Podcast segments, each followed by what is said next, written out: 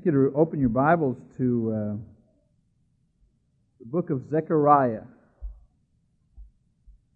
Book of Zechariah in the Old Testament. I'll let you find it because we're going to be preaching out of this particular text this morning, so we'll be reading from time to time. I want you to have your Bibles open there. Zechariah chapter 4.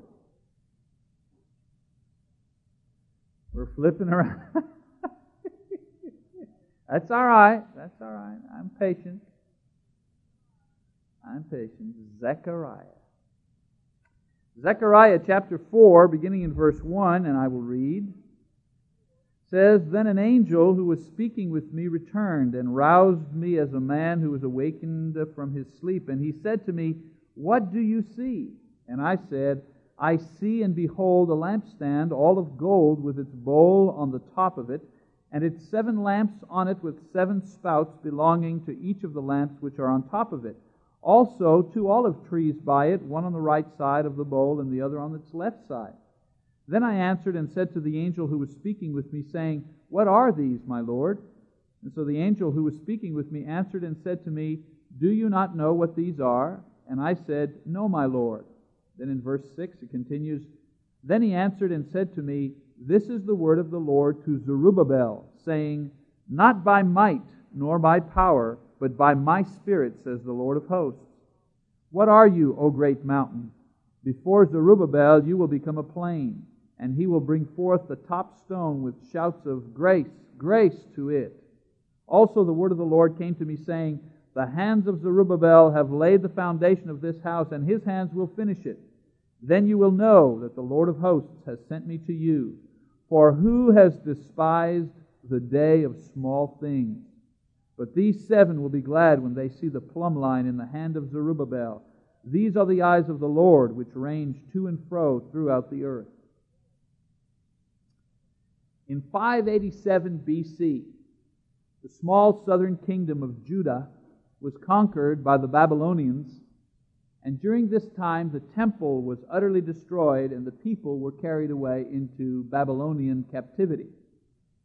Seventy years later, these people who had been in captivity were freed, and many of them returned to their homeland and they began to rebuild the city and the temple that had stood in ashes for many, many years. Now, the story of this great return and rebuilding is told in the books of Ezra and Nehemiah. Another person who writes about this period of time is the prophet Zechariah. This is the prophet uh, whose book we are reading from this morning. He was a prophet who served during this time, during the time of the rebuilding of the temple after the Jews had come back from captivity. Now, Zechariah the prophet mentions a man called Zerubbabel. Zerubbabel was one of the early leaders of the rebuilding and restoration program of the city. Now, aside from the logistical and mechanical problems that Zerubbabel faced in his rebuilding project, he also had personal and political obstacles as well. Now, in the book of Ezra, chapter 5, Ezra describes the hostility of the neighboring countries who did not want the Jews to rebuild their temple, nor did they want the city to be rebuilt.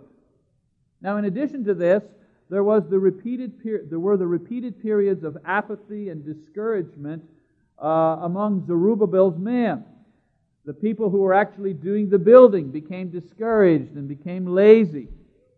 Now, in the face of this mountain of problems, Zechariah the prophet encourages the people, and especially the leader, Zerubbabel, with several prophecies from the Lord. And the book of Zechariah is a collection of these visions that he had concerning the rebuilding of the temple.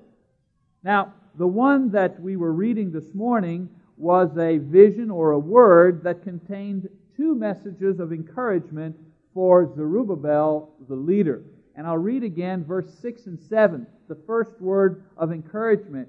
He says, Then the angel answered and said to me, This is the word of the Lord to Zerubbabel, saying, Not by might nor by power, but by my spirit, says the Lord of hosts. What are you, O great mountain? Before Zerubbabel, you will become a plain, and he will bring forth the top stone with shouts of grace, grace to it. Does it make a little more sense now, this passage, now that you know the background? You see, the task and the obstacles, the angel is saying to, to Zerubbabel, the tasks and the obstacles that you face will be completed by not by man's power, nor will your task or objective be defeated by man's power.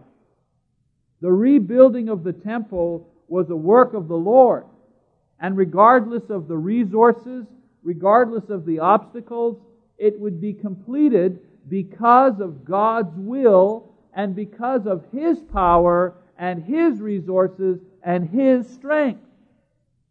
And the angel says to, to Zerubbabel, the mountain, the mountain are the problems, the hostile nations and the workers that are grumbling. You know, the mountain of problems will become flat, will become like a plain for Zerubbabel if he relies on God's grace to achieve the task and not on his own power. That was the first word of encouragement.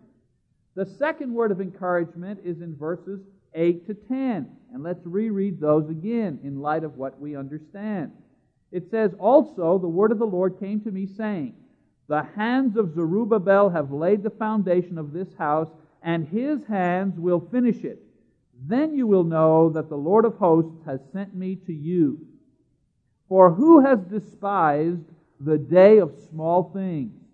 But these seven will be glad when they see the plumb line in the hand of Zerubbabel. These are the eyes of the Lord which range to and fro throughout the earth.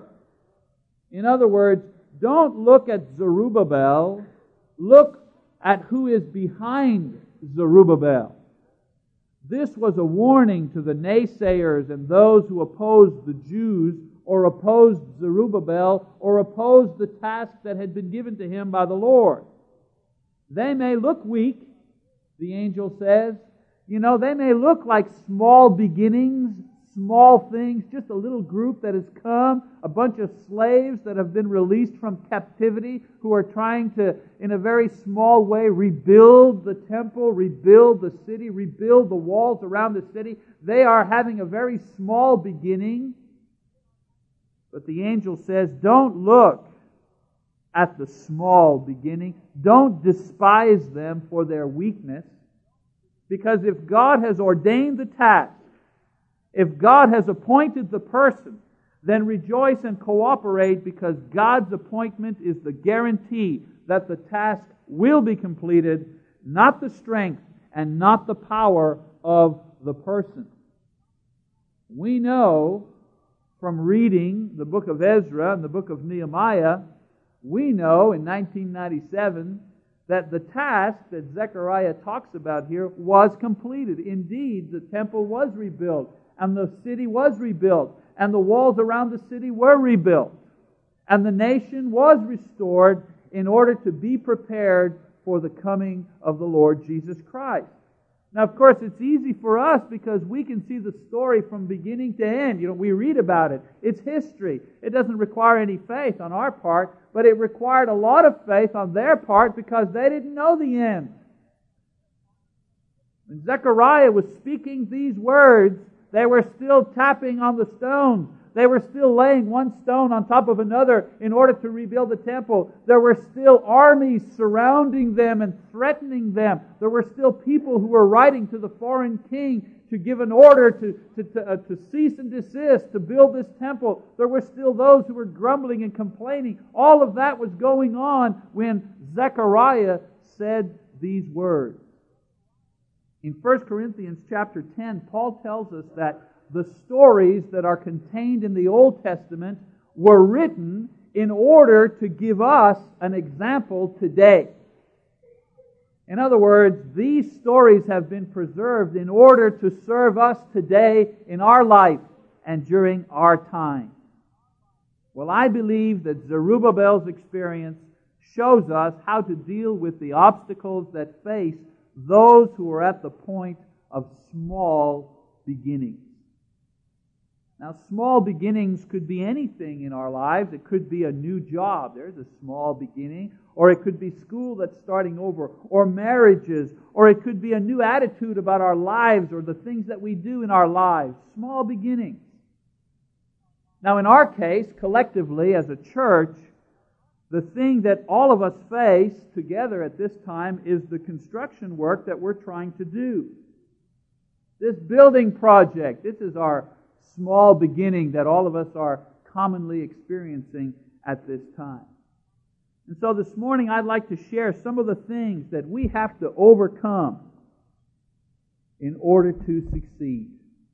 Some of the things that we need to win and get over in order to finish the task that's at hand. Our small beginning is the renovation and construction that we're going to do to this facility. And in order to finish this task, we're going to have to overcome several obstacles. First of all, we're going to have to overcome the construction obstacle. You know, the most obvious task is obviously to build and pay for the renovation work. That's pretty obvious, isn't it? And there are so many problems involved with this. I mean, we need to solve design problems. We need to find contractors. We need to get the proper licenses and approvals. We need to raise money and borrow money. We need to, to actually do the physical work of construction. There's going to be sawdust and dirt and, you know, open windows and the roof is going to open up and all kinds of trouble that's ahead. And in the middle of all this, we're going to have to maintain our church life and our activities. We're not going to just shut everything down, you know, like some companies do. A store, you know, we're shut down. Imagine no more services for four months until we finish rebuilding. Well, that's not how we operate. We have to keep things going while all of this is going on. You know, when faced with so many immediate physical problems, it's easy to continually reach for and depend on physical answers. You know, Things are tough, so what do we do? We work harder. We stay up later. We get more advice. We exert pressure on each other. We find more money. And in the end, if nothing else works, you know what we do? We just hunker down and do it ourselves. We just say, get out of my way. I'll do it myself.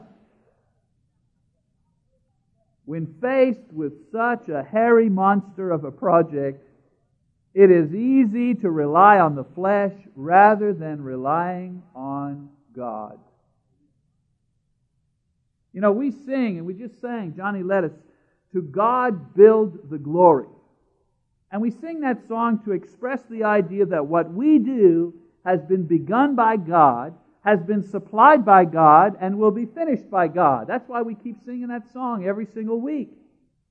Well, brothers and sisters, we need to take this attitude out of the worship service and get it onto the job site. Because we're going to be spending a lot more time in the job site than we are in worship services in the next uh, couple of months. Prayer and humble reliance on God will do more to complete our plans and to find contractors and to build the building than worry, stress, and pressure. Let's remember that if what we do is according to God's will, according to His purpose, He has promised that He will provide. Let's show that we believe this by spending more time in prayer in asking for what we need and less time in worrying about what we don't have. We are fully convinced that renovating this place and making it more effective in the work of the kingdom is God's will. If we are convinced of this, let us follow through with prayer and humble dependence on our Lord Jesus Christ to get the job done. And less time worrying and fussing with ourselves, with the project, and with each other. Obstacle number two. Obstacle number two is the obstacle of the differences of opinion. You think building the building is tough? To overcome? Boy, is nothing compared to overcoming the obstacle of differences of opinion. You know, Zerubbabel's enemies outside the nation did not want the Jews to rebuild because the Jews represented a threat to them. So they didn't want them to rebuild. And Zerubbabel's people and workers would slack off or quit because it threatened their comfort zone. Many of them wanted to build their own homes first, contrary to God's command. God said, first you rebuild the temple, the walls, then you build your home. Well, our outside enemy is an unbelieving world that does not see the building of a church as very important or profitable. If we were building a Walmart here, contractors would be falling all over themselves to help us. But we're building the kingdom. Yeah, it's not a big important thing to people in the world. And our inside enemies are not only those who see this project as a threat against their comfortable status quo, but also those who disagree with or the entire project to begin with. There are some people who think this is not necessary, that we just shouldn't do it, just leave things alone. But you know what? Twelve years ago, when we got to this point in our growth, we left things alone. And what happened? We started to shrink. And it took a decade to get back into the cycle of things to get to the same point we were at a dozen years ago. Let us not make the same mistake twice. Other people believe that the wrong people have been appointed. you know, not everybody agreed with Moses being appointed either. And there were people that didn't agree that Zerubbabel should be the one leading the project. There's always that element that feels, well, he's not the right guy. Why they? Why? How come I wasn't on the committee? You know, there's always that problem. And some brethren would rather have a different design. Why didn't you put this room over here? And how come this is that color? You know, there's always this difference of opinion on how to do things. And then there are some who just do not agree with this idea of pledging. I mean, I, have tried to find more synonyms for the word giving in the last six weeks, you know, than I've ever had in my life. Now, I understand that there are some brethren who just do not like the idea of pledge. And if you're visiting today, please forgive us. We're kind of doing something internal here, but you might learn something about, you know, church affairs and how the church of, of Christ does things. Some folks don't like the word pledge. They think, well, you know, it's like tithing. We don't tithe here. I want to explain something to you. A tithe a tithe is a specific amount that you are commanded to give. That's what a tithe is in the Bible. A specific amount that you are commanded to give. You have no choice. You must give it. And that's what they did in the Old Testament. We don't do that in the New Testament. Uh, in the Old Testament, excuse me, they did a tithe. We don't do that in the New Testament. A pledge is an amount that you choose to give in the future if the Lord continues to provide for you. That's all that it is. There is no command, there is no specific amount. In our case, you know, for this building project, we've asked the brethren simply to inform the elders of your intention of what you will do. I mean, brothers and sisters, how will the elders know how much money we have to spend on this work if you do not inform the elders how much you plan to give? We're going to have workers out here saying, well, are we going to put the roof on? Well, I don't know. We don't know. You know, Sister So and so said, well, maybe she'd give and maybe she wouldn't. And, you know, we don't, well, we can't operate like that. We have to know how much money we have to spend on this. And the only way to figure that out is if brothers and sisters simply tell us what they intend to do. That's not a tithe, that's an intention.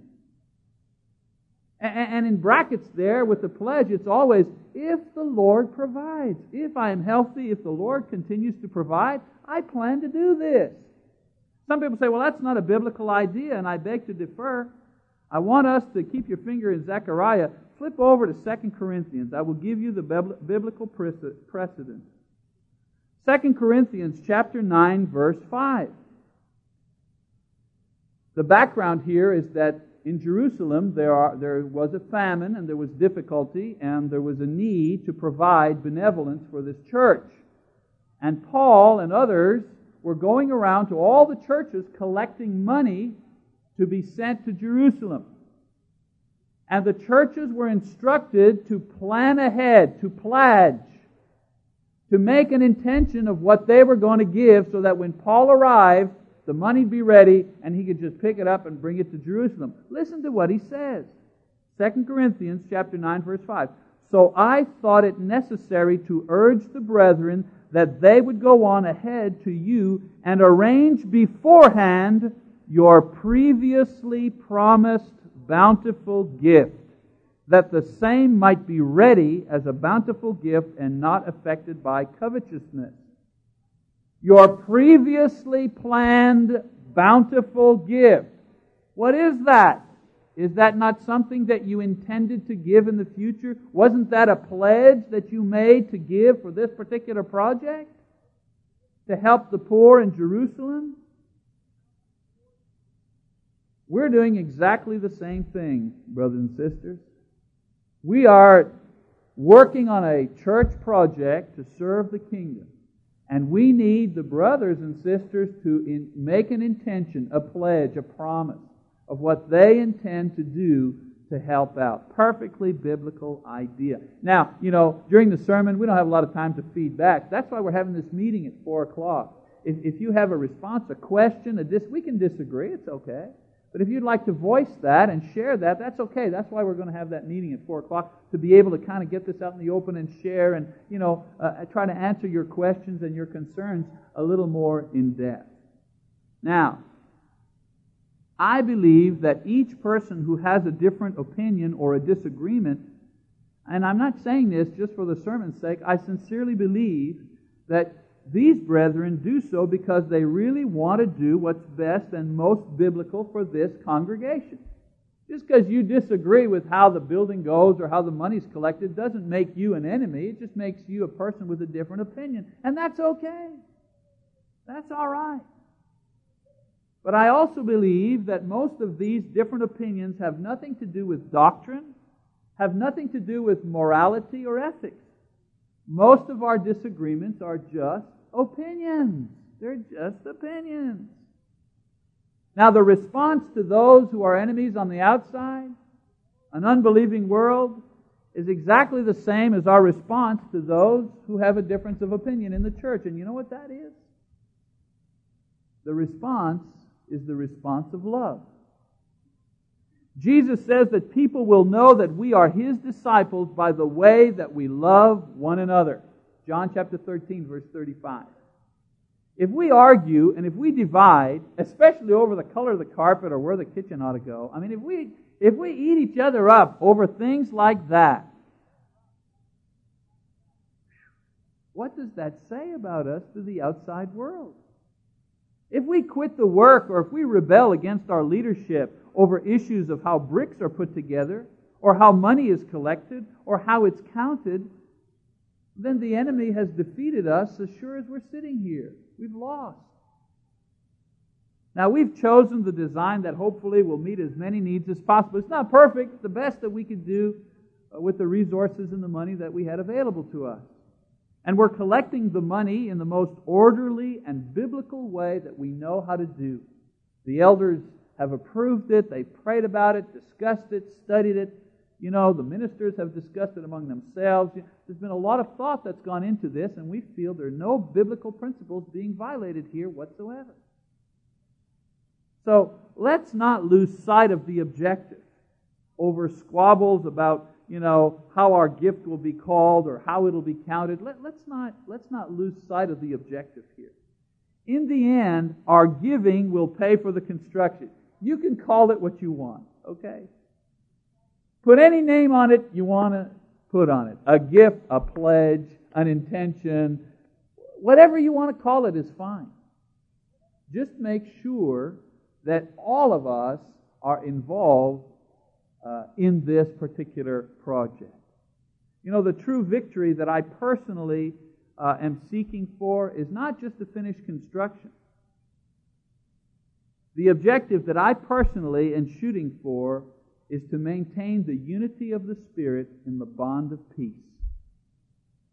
I want the day to come that when all of this is done and where we have this lovely new auditorium here and new carpet and new front and, you know, all really nice that we really are proud of what we've done. I also want every single member to be sitting here and to sing with a sincere and joyful heart to God build the glory. That we've not only overcome the obstacles of our, of our building project, but we also have overcome the temptation that Satan has placed among us to divide over a difference of opinion. That love has conquered this, this divisiveness that we may uh, be tempted with. This is the true challenge, I feel. And then finally, the last obstacle, I call it the 10% obstacle, the final 10% obstacle. And I used to work as a sales rep many years ago, and during this time, I went to a lot of uh, training meeting. You know, salesmen are always being trained all the time. And one of the things that the trainers always stressed was that the last 10% of the sale or the last 10% of the project was always the hardest. And we were always told that that last 10%, that's your commission. You don't get paid for opening the account. You get paid for closing the sale. That's what you get paid for. Anybody can open an account, but it takes somebody that has a lot of skill and perseverance to close the account. That's what it's all about. Zerubbabel found out that the people were zealous to begin the building. Man, they left captivity and said, let's get back there, let's start building. They were really on fire to begin with, but boy, it sure petered out after a while. After a while, opposition grew, the temptation to complain or quit grew proportionately. And so I say to you, elders, and I say to you, building committee people, and I say to you, team leaders, and I say to all of those who are involved directly and indirectly in this project, please realize that it'll become harder be- before we're finished. So be ready for that. Be ready for the fact that this will become more difficult, more complicated, more inconvenient before it's over. It's easy to start, it's not so easy to finish. That's why the trophies go to those who finish and not to those who just start. We do have a comfort in this, however. In Matthew 28, verse 20, Jesus tells all of those who work in building the kingdom, and lo, I am with you always. We have the assurance that Jesus Christ, who is with us at the start, you know, when we first put up our our sign and when we first started singing to God be, build the glory, that the Lord Jesus Christ who's with us at the beginning will see us through the middle and will be there to receive honor at the end. Let's not lose sight of this. Let's keep our eyes on Jesus Christ as we move ahead and we will not fail no matter what and no matter how hard the last 10% will be.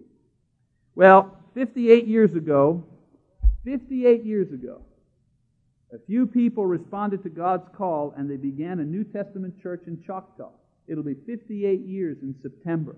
September will be our 58th homecoming. We've got a lot of big plans for that.